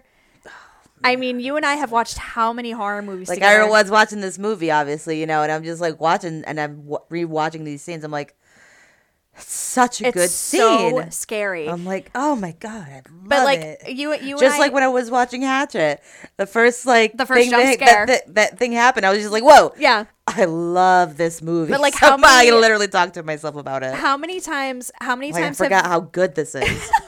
How many times have you and I watched horror movies together that you've seen me go back up over your couch? Because that was the only one. The only time I've ever gone back up over your couch. There's been other times, obviously, where you're like, scared at. Yeah, that's scary. Too, like, but like this was the only time that I saw you that scared. Go up over your couch. Yeah, was that babysitter scene? And it, like you said, it's psychological because there's no gore, there's no blood, there's no jump scares. It is just creepy as fuck. And I love that. Yeah. So 4 stars. I kind of want to watch it again and just stop it before they go to the grandmother's house because it's perfection up until that point. Yeah. It really is. I mean, I would probably give it 5 stars, but that ending just absolutely ruined it for me. So, yeah, Paranormal Activity 3. Steph, before we get into the recipe, I mean, we've talked about the franchise and seeing these movies. Have you ever had a paranormal experience? Like, you live in a house that's like brand new. So like no one has died here that I know of, that you don't know. I mean, you know of anyway. No, the house was built like 12 years ago. Okay, so no one's had a chance to croak here. No, but the house I grew up in was built in 1880, I think. Jesus. My mom's old house. I was pretty convinced that place was haunted. I remember going to your mom's house, and I could definitely see that place having some creepiness. I mean, to it doesn't. It never seemed all that creepy because as soon as we moved in, she changed everything, you know, new fixtures, paint, wallpaper, because it was the early 90s. So that was still a Somebody thing. Wrote on this wall, "Get out in blood." We're just going to paint right over that. All right. But the funny thing is actually when she wanted to wallpaper or paint, you know how you have to scrape off the old wallpaper? Oh, yeah. Well, the idiots that have lived in that house for the last over 100 years just re-wallpapered over the wallpaper. Oh, so we were like scraping off wallpaper, and we could see like decades of like that's wallpaper. Actually, yeah, that's super which was cool. Actually kind of cool. That's super cool because you could see like, oh, now we're in the 80s, now we're in the 60s, now we're in the 40s. That's like funny. With the style of wallpaper. That's cool. It was super annoying because we had to get all of it off. I was gonna say it takes forever, and there was layers of it. So your mom save any of it? Like any of the no trash? Well, no, like, because, like, you know how, like, in museums, they'll be like, oh, and if you look at, like, you know, this house was, like, remodeled in, like, 1930, but when they went to remodel, they had, like, the old wallpaper from, like, 1892, and you can see it through this, like, yeah, no. I don't know, I felt like... I'm pretty sure she just threw it out. I feel like if I had, like, found, like, you know, wallpaper from, like, the original, I probably would have, like, taken a piece and, like, scrapbooked it or something. But that's just me. I'm a hoarder. So, are you a scrapbooker? Give me. You know what? I am. I enjoy a good scrapbook. I don't. Okay. I haven't done it in a long time. But you know, if I moved into an old house, I probably would. Yeah, but I was pretty convinced that house was haunted. I mean, the attics, like we. It was an old colonial, so there was just like there's a ton of rooms, but they're all really small, and like we had closets and crawl spaces with like. Small short doors, yeah, and like up through the attic there was like tunnels and stuff. It was that's super neat. Weird. That's super neat. I never took you up there. I think I had gone up into the addition. Oh yeah, but I hadn't actually been like upstairs in the like attic, the original. Yeah, that was the attic was pretty creepy. There was one specific time I was sitting in the kitchen, so like from you know how the back door came in. And it was kind of like that mud room, and then there was the kitchen, yeah. And then there was like another door that went to the dining room. Yeah. So one Saturday, I'm sitting at the table with my mom, and we're just talking about whatever. The back door opens, like slowly, like it just opens. But the door was new, so it wasn't like creaking or anything. It might have creaked, I don't remember. But it opens, and then the door, like a few seconds later, the door behind me that goes into the other room opened up. That was super creepy. Get the sage. I was sitting there with my mom, and she was just like, "Whoo!" like that was fun. I'm like, and I just like stare at her like wide. I'm like, what the? I mean, there was a lot of brownouts in that house, but then again, it was also crappy wiring, I'm sure. Oh my god. But I mean, as far as you know, paranormal stuff goes, that's really it. Yeah, I've only ever had, other than my imaginary twin, I've only ever had a couple of experiences. I remember when my niece was little. I think she was maybe like 6 or 7, and I used to drive her to school because like her school was on the way to the office that I used to work at. So like her mom, my sister-in-law, would like drop her off. I'd make her breakfast, and then, you know, I'd bring her to school and then I'd go to work. And I only did it a few times a week. My niece had never met my dad. My dad died before, like, we had, like, reconnected as a family and, like, I got to know my niece. So she had never met my dad. Yeah. And I remember driving with her, and she's in her little car seat. She's teeny tiny. She's in her little car seat.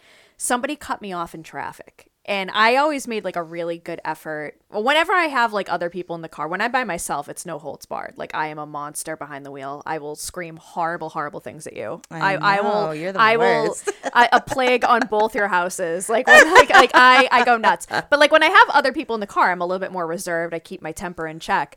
And I was like, huh, like I white knuckled the steering wheel a little bit because somebody, like this guy, like zipped right in front of me. I was so pissed. I wanted to wail on the horn, but I got a 5-year-old or a 6-year-old or whatever in my bed. She's little, and I like braked a little bit, and I'm like, whew, that wasn't very nice. And I'm driving, and she's like laughing and like whispering to herself. And I'm like looking in the rear view and she's like having a conversation in my backseat. And I was like, who are you talking to? And she's like, Grandpa says you drive funny. I almost went off the road. Almost had a friggin' heart attack right then and there. I was like, what? I was like, what? and she's like, Grandpa says you drive funny. And then she went like right back to whispering, because my dad used to like make fun of how I drove all the time. Like, well, that was kind of scary sometimes. Actually. Yeah, I know. You were in the car with me today. It wasn't that bad. I was just like, maybe I should put on my seatbelt. I'm like, it's a 3-minute drive, but you know. And then the only other. But where do you live? The only other thing that has happened to me paranormal wise was when I was little. And I don't remember this. This is something that my parents had told me. When I was little, my great uncle had become sick, and he was basically like dying, and they brought him to the hospital like one final time, because like he was in and out of the hospital. He was super sick, and I don't have a lot of memories of him. This is when I was very small. But apparently like my mom had told me like, oh, Uncle Al, I think his name, Uncle Al is in the hospital. You know, he's sick. And I was like, I'm going to draw him a picture. And my mom was like, okay. And I drew a picture of a whale. I drew a picture of a whale, and I gave it to my dad, who was on his way up to the hospital to go see him. And my dad got there, and he had passed away prior to my dad getting there. And my dad was like, oh no. And he's like, Ashley had drawn this picture for him to make him feel better. And he gave it to my aunt, who's obviously my great uncle's wife. And she opened it up, and apparently she was like, because it was a whale, and like whales were like his favorite animal in the world. And like, it's a weird coincidence. Like, you know how most kids are like, flowers, trees. I'm like, fucking whale. Like, yes. Like, and I was like, I'm with the fish. And like, I think my dad still had it. Well, my dad like had it somewhere, but it you know, my mom must know where it is. But like, yeah, apparently like, I don't know. It's just like a weird, and my dad just said it was like, he came home and he was like super creeped out by me for a little bit. He was like, my daughter's super creepy and weird. But yeah, I apparently like drew a picture of a whale, which was my great uncle's favorite animal in the world. And it's like, how, I don't recall him ever telling me that. Well, right. You know, like I was too little to remember that kind of thing. But like, apparently something told me like, you gotta draw him a whale. So, So would you say that you believe in ghosts? Yeah. I was going to try to maybe get a little bit more in depth, but I don't think it's, I believe that maybe not everybody becomes a ghost, but I feel like if you have unfinished business, like, you know, like Casper. I was going to say, you'd be like Casper. Okay. I'd be like Casper, like unfinished business. The problem I have with ghosts is we have so much technology now, and if there was a ghost, don't you think we'd know? But then maybe not. I went on a ghost hunting thing. Oh, God. Let me just kind of explain this, because when I tell people that I did that, they're like, what? I didn't want to go. I got dragged to it. I went to this thing in Concord. It was this like really old inn in Concord that's still there. Mm. But it's like one of the oldest inns in New England and the country. And a friend of mine at the time, who I no longer talk to, probably because she's the type of person that drags you along ghost hunting tours.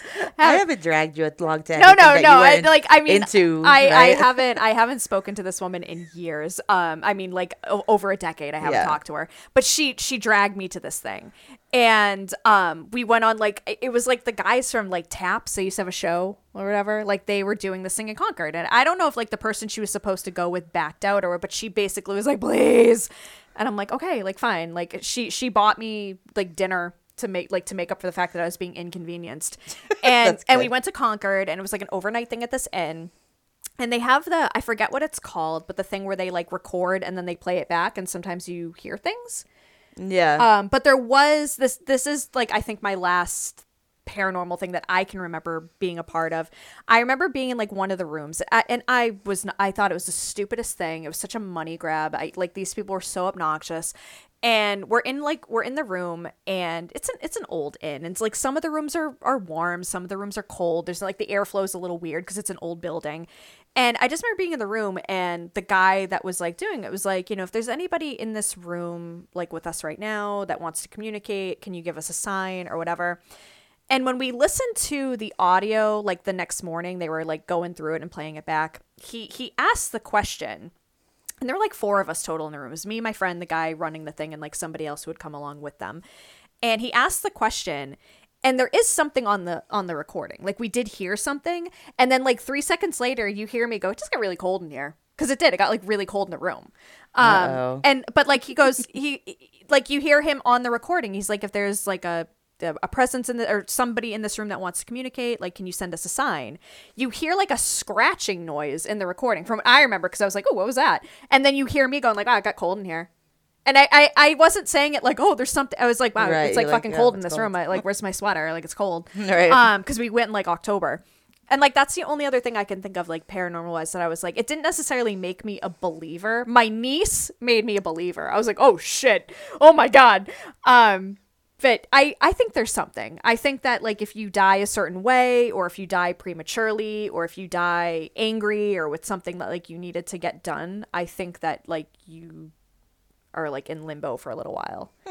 And before you go to whatever happens when we go. I had a funny Ouija board experience once. Ooh. Yeah. Go I feel on. Like my friends would be angry if I didn't talk about this. So we were helping one of my friends move into her new house. And there was like the third floor was the attic. So of course we're like, and it's this super old house in Leicester. And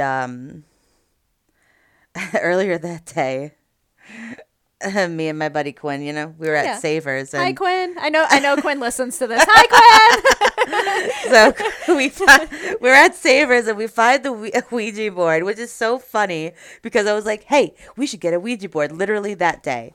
So we're at Savers just popping tags, whatever. And I look over, there's a Ouija board. I'm like, well, that's that. So we pick it up and we end up going to, I think it was Alyssa's house in Leicester.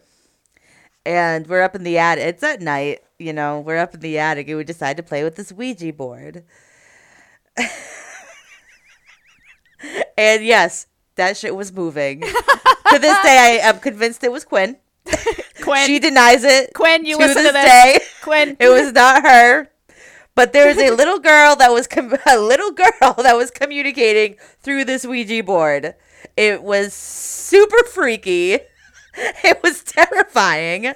It was absolutely insane. It was, I don't know. And that's pretty much the whole bit of that story. There's not really a lot to it. Like, we were just there talking, asking questions. You know, Quinn was like, come on, honey, tell us how old you are. Shit like that.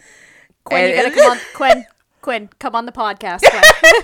Yeah, Quinn, we need to defend yourself, Quinn. She, you know, she's like, to this day, she's like, that's bullcrap. I'm like, I don't know. You gotta get her on here. I'm like, I wasn't moving it. Alyssa was moving it. Like, I don't know. Oh my God, it was pretty fun. Do you wanna get into the recipe for today's episode? Because I'm really excited for it. I love anything with cheese. And like, I'm super excited for this one. Actually, before we get into the recipe, do you have any tidbits? You're really good at like the research to these movies and like anything that we watch. Did you have any fun facts or like? I have some facts. All right, go for it. Like, the budget was $5 million. Came out in 2000. It was 2011, right? Yeah.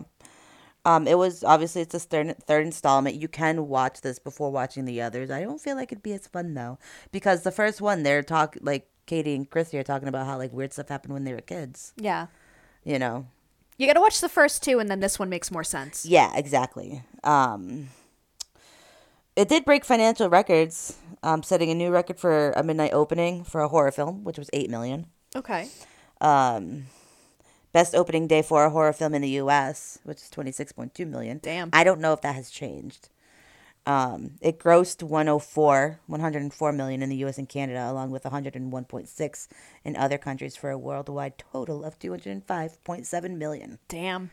It did really well. Yeah. Making the highest grossing film in the series, which means the first two were that good that many more people wanted to see the next one. As far as, like... critics and stuff, It doesn't really say too much. Like, not that it doesn't say too much, but it's, like, not necessarily well-received, per se. Critics are always so hard on horror movies, though. Right? Like, there's no satisfying them when it comes to horror movies. Right, like, of course, Roger Ebert, I hate that dude, 1 star out of 4. The appeal has worn threadbare, but predicting the film would fare well at the box office nonetheless. So, basically, he's like, yeah, it's done. But it's gonna do well. But it'll do well, which offends me in a way, because I'm like, oh, so clearly people who like horror are just a bunch of plebes. Yeah, you know? Yeah, like, come on, like, that's rude. Yeah, Roger Ebert has always sucked. I know, he's such a jerk. Empire Magazine gave it 3 out of 5 stars, saying if you don't expect innovation from a part 3. Then this won't disappoint. It may be hokey, but the scares work, which they do. It is the same formula in each movie. It's crazy shit starts happening slowly but surely, and then it gets out of control until, like, the build up and the big finale. But it works. I like it. I think it's a good formula. It kept me on the edge of my seat the entire time up until the ending. Well, right, me too. Yeah, I loved it. You know, like, you're gonna go in and nothing's gonna happen for the first, like, 40 minutes. Yeah. Maybe and longer. The things that do happen are, like, minor. They're just minor. But, you know, there's generally a large payoff at the end. Yeah. The ghost gets pissed at some point, and everybody suffers for it. Exactly. So, yeah. I mean, that's pretty much all I had on it. It just did really well as far as, you know, again, a low-budget flick. Yeah. Grossing so much money. Yeah. Oh, yeah. It made it back, like, hand over fist. That's awesome. Yeah. So much. Well-deserved, because I genuinely enjoy this one up until those last... aside from... The ending, which is still only... It's like, it's not even like the ending was drawn out, so at least they had that. It was quick. Like, it wasn't like 30 minutes that took a climax to happen. It was like 5 minutes, and I'm like, oh, okay. No, at least that's that. But, so, the recipe today, super excited. I feel like this is a dish that was very popular more so in the 70s, but this is like an 80s. This is very, like, 80s too, though. Yeah, the 80s. The 80s kind of saw, like, the resurgence of it from what I mean, I don't remember personally because I was little, but, like, you know, you, like, watch old movies, like, you know, old television shows. It is something that they did a lot in the 80s. Would you like to? And you did the recipe for this one. So do you want to tell everybody what you've made for us/me today? Yeah, I made fondue today. Yay! I love cheese. Right? Anyways, so yeah, I've never actually made fondue. So this was fun. So I was, you know, doing some research on how to do it, because I know it's cheese, but there's more to it. There's definitely more to it. So, like, some have, like, you get, like, the lighter, like, aged cheeses, like Gruyere, Brie, things like that. And you generally put, like, white wine in it. Or you use, like, a cheddar cheese base and you put beer in it. That's where your cheddar beer comes from. Okay. Which I thought was interesting. This one is completely inspired by the fall. Yay! This consists of smoked Gouda, Swiss cheese, and sharp cheddar. And opposed to wine or beer, I'm adding apple cider. Oh, my God. So we got chicken broth, we got apple cider, we got the 3 cheeses, garlic, half and half, because you got to make sure it's nice and creamy. Right. And black pepper, of course. Oh, my God. So basically, you grate all the cheeses. You heat up your crock pot or fondue pot, if you have one of those. And you take all the cheese, you mix it. You know, you don't melt it yet. You mix it all together with black pepper. Oh, and cornstarch is in this too. That helps thicken it up. Okay. So you mix it all together. And what you do next is you heat up a pot, like a regular pot over your stove, with the broth, garlic, cider. You simmer that. Then you add the cheese to the simmering broth, like a small handful at a time, because if you add too much, it's going to get lumpy and clumpy and gross. And make sure you mix it together. Make sure it's completely melted before you add the next one. And then you pour in the half and half. Half and half should be room temperature because, again, it will break your cheese. Okay. And so leave it out for a little bit before you pour it in. Okay. Yep. Let it come to room temperature. Stir until it's shiny and smooth. Then you try you would transfer it to like a crock pot or a fondue pot. To keep it warm. Yeah, and that's how you would eat it. And we've got bread and peppers. I got a sourdough bread I made this morning. I got some peppers from my garden. I got a couple mushrooms from the mushroom house. Yes. Apples. Yes. I got a couple apples. So exciting. What else do I have? There's something else. Oh, salami, because, you know, cured sausage, right? I'm so excited. Right? And I'm super thankful for this recipe, too, because I love fondue, but I haven't done fondue since it wasn't Hurricane Sandy, but I had fondue with a couple of friends, Sean being one of them. Yep. I think it was like during like Hurricane Michael or something. It was one of the stronger ones a few years ago. They're all strong and we all got kind of trapped at Sean's apartment, and we were like, let's do fondue, and we didn't realize like, oh, you should put more than just cheese in this pot, and we just like, you know, you have your pepper and your garlic and stuff like that. We just melted down whatever cheese Sean had. You find like just blocks of Velveeta. We basically just melted down any kind of cheese that Sean had in his apartment, like anything that was available. We just melted it all in like a crock pot, and like it was fucking horrible. It was so bad, and I never wanted to do fondue ever again after that. But then because you can't just like, it's not just cheese melted down apparently. Yeah, it's like, it's gonna have other elements to it to like keep it. Yeah, no, the texture was gross, the taste was gross, it was bad. But this I'm really excited for. Yeah, let's hope I don't break it. Like I said, like this is. I've never made fondue. Well, we're gonna go try it, and like I can tell you all the stuff that's gonna be dipped in. It's gonna be delicious, but let's hope I don't break this cheese. I'm sure it's gonna be. It's cheese. You can't fuck. I mean, I can fuck it up, but you can't. You can screw cheese up. I fucked it up. You won't be able to. I'm sure I could try. But yeah, we'll have the recipe up on our Instagram at Baking to the B Movies. That'll be up when this episode goes live. We'll talk about how it went during our next episode, what we, you know, any changes that we make or things that we like, we'll go over it, and we'll have another recipe and another episode coming up. And I'm really excited to talk about this next movie that we have picked, because it is in keeping up with the 80s and the cocaine fueled insanity of the 1980s. Legit. I'm very, very excited for this next movie. I'm not going to spoil it just yet. Yeah, don't spoil it. I won't spoil it, but we're going to talk about it. And yeah, thank you guys so much for joining us today. We hope that you enjoyed today's episode. We'll catch you guys the next time. Again, like, subscribe. We're available wherever you get your podcasts. We're on Instagram and Twitter. You can find us there. And yeah, this is super fun. Thanks so much, Steph. Yeah, we'll talk to you next time. All right. My name is Ashley. My name is Steph. This has been Baking to the B Movies. Bye. Later.